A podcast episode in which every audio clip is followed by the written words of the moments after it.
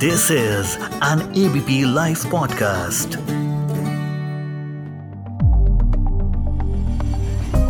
देख के और सुन के बड़ा अच्छा लगा कि union minister of road transport and highways Nitin Gadkari ने रिसेंटली लॉन्च की वर्ल्ड की पहली 100% percent ethanol powered car which is Toyota Gennova car India में बट वहीं सबसे बड़ा सवाल ये भी है, क्या इंडिया रेडी है इथेनॉल को पेट्रोल और डीजल के सब्सटीट्यूट के रूप में एक्सेप्ट करने के लिए चलिए जानते हैं इस सवाल का जवाब आज के एफआईआई में सिर्फ़ एबीपी लाइव पॉडकास्ट पर। हेलो मैं मानसी हूँ आपके साथ। मेरे साथ में जाने माने एनर्जी एक्सपर्ट श्री नरेंद्र तनेजा। जी मेरा नाम नरेंद्र तनेजा है और मैं ऊर्जा एक जाना माना विशेषज्ञ हूँ। Welcome to ABP live podcast thank you सबसे पहले जो चीज़ एक आम जनता के लिए जो जानने के लिए ज़रूरत है वो यही कि ये इथेनॉल आखिर है क्या? और कैसे ये एज अ फ्यूल काम करता है देखिए इथेनॉल जो है वो हमारे देश के अंदर जो सुगर केन है जिसको हम गन्ना बोलते हैं हम्म। उससे इसको प्राप्त किया जाता है गन्ना से जो एक तरह का जो चीनी का मोलिस होता है उससे इथेनॉल हम्म। को बनाया जाता है हमारे देश में और इसीलिए वो सारे राज्य जिसमें उत्तर प्रदेश महाराष्ट्र वगैरह शामिल हैं हम्म। जहाँ पे गन्ने की खेती ज़्यादा होती है तो वहाँ पे इथेनॉल का उत्पादन ज़्यादा होता है लेकिन और इथेनॉल जो है हम इसको ईंधन भी बनाते हैं ये हम्म। पेट्रोल के अंदर भी पिलाया जाता है हम्म। लेकिन इसके साथ साथ जो है दवाइयों में भी इसका काफ़ी प्रयोग होता है okay. शराब बनाने के लिए भी इसका प्रयोग होता है और ज़्यादातर जैसे मैंने कहा कि इथेनॉल जो है वो चीनी गन्ने का जो मोलसिस होता है उससे बनाते हैं लेकिन इसके अलावा जो जैसे आलू से भी इथेनॉल बन सकती है हम्म। मक्के के दाने से भी बन सकती है लेकिन वो प्रोसेस थोड़ा लंबा होता है और महँगा होता है तो इसीलिए भारत में अधिकांश इथेनॉल जो है उसका उत्पादन भारत में वो गन्ने से होता है और ये उससे जो एक तरह का ईंधन तैयार हो जाता है एक तरल पदार्थ होता है हम्म। जो देखने में कोई मतलब बिल्कुल एकदम पारदर्शी जैसा लगता है और उसके बाद जो है उसका वाहन के लिए हम्म। प्रयोग जो है ये कोई पहला आज नहीं आज सौ साल से ज़्यादा हो गए कि इथेनॉल का प्रयोग जो है वो वाहन में डाल के किया जा रहा है भारत में भी जो है इथेनॉल का प्रयोग है या उसका प्रचलन। एक नीति के स्तर पे वो 2003 से चल रहा है कि भाई इथेनॉल को हमारे को जो इसमें मिक्स किया जाए। उस समय बहुत कम मिलाया जाता था। हम्म। इथेनॉल महँगा पहुँच जाता था। कभी कभी हम्म। उसकी कमी हो जाती थी। तो इतना एग्रेसिवली नहीं किया गया। लेकिन इथेनॉल को ईंधन में मिलाया जाए और उसे वाहन चला जाए ये भारत में ये परंपरा आज तक साल है हो चुके हैं और विश्व में अगर हम उठा करके देखते हैं तो सौ साल हो गए। एग्जैक्टली अब आपने चूँकि कहा क्योंकि ये महँगा होता था और चूँकि इसको लॉन्च भी किया गया है एज अ फ्यूल पूरा हंड्रेड परसेंट इथेनॉल बेस्ड पर ही। तो क्या अगर हम पेट्रोल डीजल से इसे कंपेयर करें तो will it be a good substitute और नॉट देखिए हमको ये समझना होगा कि ब्राज़ील जो बहुत बड़ा देश है और वहाँ पर इथेनॉल का बहुत बड़ा उत्पादन होता है, वहाँ से कभी कभी इथेनॉल मंगाते भी हैं। तो और वहाँ की आबादी उत्तर प्रदेश के बराबर है, अर्थात चौबीस करोड़ के आसपास और क्षेत्रफल भारत से ज़्यादा है।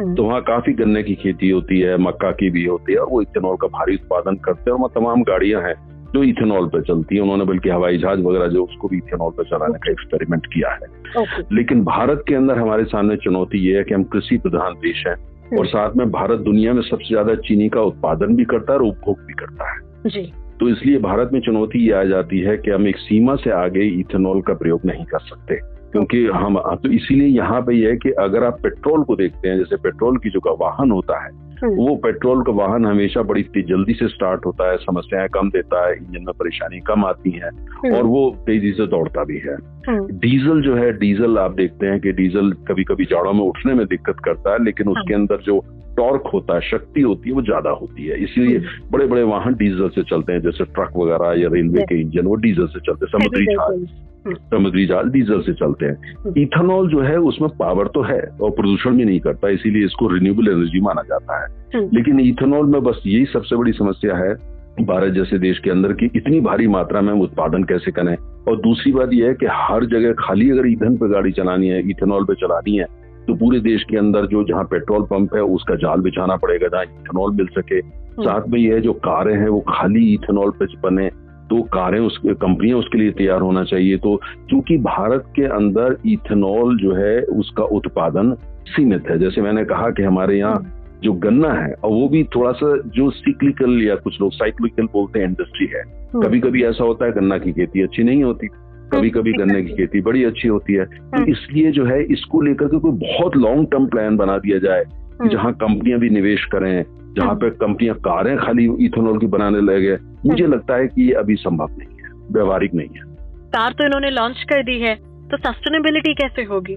देखिए मुझे लगता है ये जो इथेनॉल की कार करी गई है ये जो चंद पॉकेट्स जो होंगी जैसे बड़े शहरों के अंदर जो तमाम हमारे देश में नागरिक हैं जो पर्यावरण को लेकर के प्रदूषण को लेकर के काफ़ी जो है वो जागरूक हैं और वो एक मैसेज देने के लिए इथेनॉल की गाड़ी चलाएँगे जैसे तमाम लोग आज बहुत समय से जो बिजली की गाड़ी चलाते हैं वो कहते हैं ये जो प्रदूषण का चारों तरफ़ संस्कृति है हम इससे सहमत नहीं है। तो हमारा जो भी कॉन्ट्रीब्यूशन हो सकता है हम करेंगे। तो कई लोग जो है वो बिजली की गाड़ी स्कूटर तमाम लेके जाते हैं और उसका प्रचलन तो लगातार बढ़ रहा है और अब वो इथेनॉल की भी लेके चलेंगे। लेकिन ये व्यापक स्तर पे पूरे देश में हो पाएगा। मुझे लगता नहीं है कि व्यवहारिक है भारत जैसे देश में जहाँ पे सारा बहुत बड़ा इसके लिए जो एक ढांचा खड़ा करना पड़ेगा जिसमें कारें भी इथेनॉल के लिए बने और सब कुछ है। वो अभी संभव नहीं हो पाएगा हमको ये नहीं भूलना चाहिए इससे पहले कि हम बहुत ज़्यादा उत्साहित हो जाए कि अभी जो ब्लेंडिंग होती है इथेनॉल को जो तेल में मिलाया जाता है जिससे वाहन चलते हैं वो पेट्रोल में होती है डीजल की गाड़ियों में नहीं होती है। तो जो भी ब्लेंडिंग है वो सिर्फ़ पेट्रोल में है। और पूरी देश के अंदर हमारे देश के अंदर जो हम तमाम तरह की जो ईंधन का उपयोग करते हैं उसमें पेट्रोल की इसकी हिस्सेदारी मात्र दस फ़ीसदी है। चौवालीस फ़ीसदी डीजल है जिसमें नहीं होती। तो पेट्रोल ज़्यादातर जो है वो स्कूटी मोटरसाइकिल कुछ लोगों की गाड़ियाँ इसमें उसका प्रयोग होता है। बाकी अधिकांशतः जो प्रयोग होता है लगभग चौवालीस परसेंट वो तो डीजल ही होता है। और अभी उसमें हम नहीं कर रहे हैं। योजना बनाई कि 2030 तक पाँच फ़ीसदी जो है बायो डीजल हम लेके आएँगे। मतलब इथेनॉल को डीजल में मिलाएँगे। लेकिन अभी वो अभी आना शुरू नहीं हुआ है।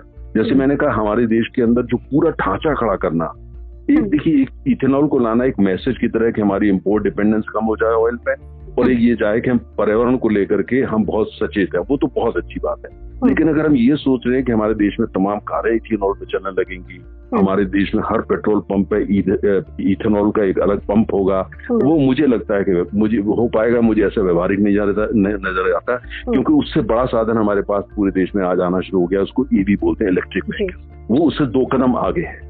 तो मुझे लगता है कि जो सारा जो ढांचा देश में खड़ा होगा आने वाले समय के अंदर जो कंपनियाँ करेंगी कारें करेंगी लोग जिसके लिए तैयार होंगे वो पेट्रोल डीजल के बाद जो अगली चीज़ है वो इलेक्ट्रिक व्हीकल होगा। खाली इथेनॉल जो है मुझे लगता नहीं व्यवहारिक है लेकिन ये कि एक संदेश देना कि भाई पर्यावरण को लेके वो हो और जहाँ तक संभव मैसेज देना कि मैं इथेनॉल की गाड़ी चलाता हूँ एक अच्छा मूव है।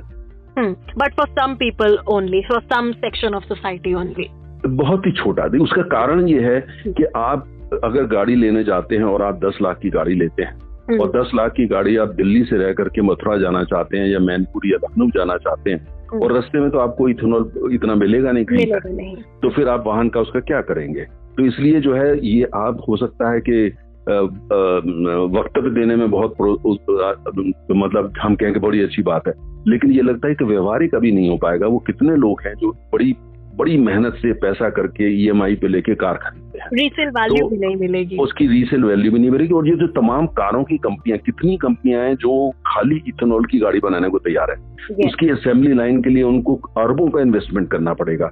और हमारे देश के अंदर हमको अच्छी तरीके से पता है कि जो गन्ना की खेती है वो साइक्लिकल होती है। हमको ये पता है कि हमारे देश में हम चीनी बहुत खाते हैं। हम्म। आबादी जितनी बढ़ेगी हम उतना चीनी का प्रयोग बढ़ेगा। और और इसके अलावा यह है कि चीनी का प्रयोग या गन्ने का जो जो जो मोलासिस होता है इसका प्रयोग जो है हम दवाइयाँ बनाने में करते हैं हम्म। हम शराब बनाने में करते हैं हम्म। हम बियर बनाने में करते हैं। तो, तो खाली यही नहीं कि हम उससे खाली जो है वो इथेनॉल ही बनाते हैं। तो हम और चीनी तो बनाते ही बनाते हैं। और इसके अलावा उत्तर प्रदेश वगैरह के अंदर गुड़ जिसको बोलते हैं उसका भी उत्पादन उससे होता है। और तो इसलिए जो है वो हमको और हम ब्राज़ील नहीं है हमारे पास इतना नहीं है। और दूसरा ये कि हमारे अगर किसान जो है और चीज़ों को छोड़ के गन्ना पैदा करना शुरू कर देंगे जो और और कर तो फिर हमको वो चीज़ आयात करनी पड़ेगी। तो इसलिए इसलिए उत्साह बहुत अच्छा है हम्म। नीति बहुत अच्छी है हम्म। लेकिन मुझे लगता है कि हमें इथेनॉल तो ठीक है बहुत अच्छी बात है ब्लैंडिंग करनी चाहिए लेकिन मुझे लगता है पेट्रोल डीजल के बाद भारत का पूरा फोकस वो इलेक्ट्रिक व्हीकल यानी ईवीज की तरफ़ होना चाहिए। एग्जैक्टली exactly, यानी कि प्रैक्टिकल एप्लीकेबिलिटी से अभी काफ़ी दूर है ये। अभी हम दूर है। बिल्कुल। Thank you so much Shri Narendra Taneja ji, हमारे साथ जुड़ने के लिए एबीपी लाइव पॉडकास्ट पर। मैं मानसी हूँ आपके साथ।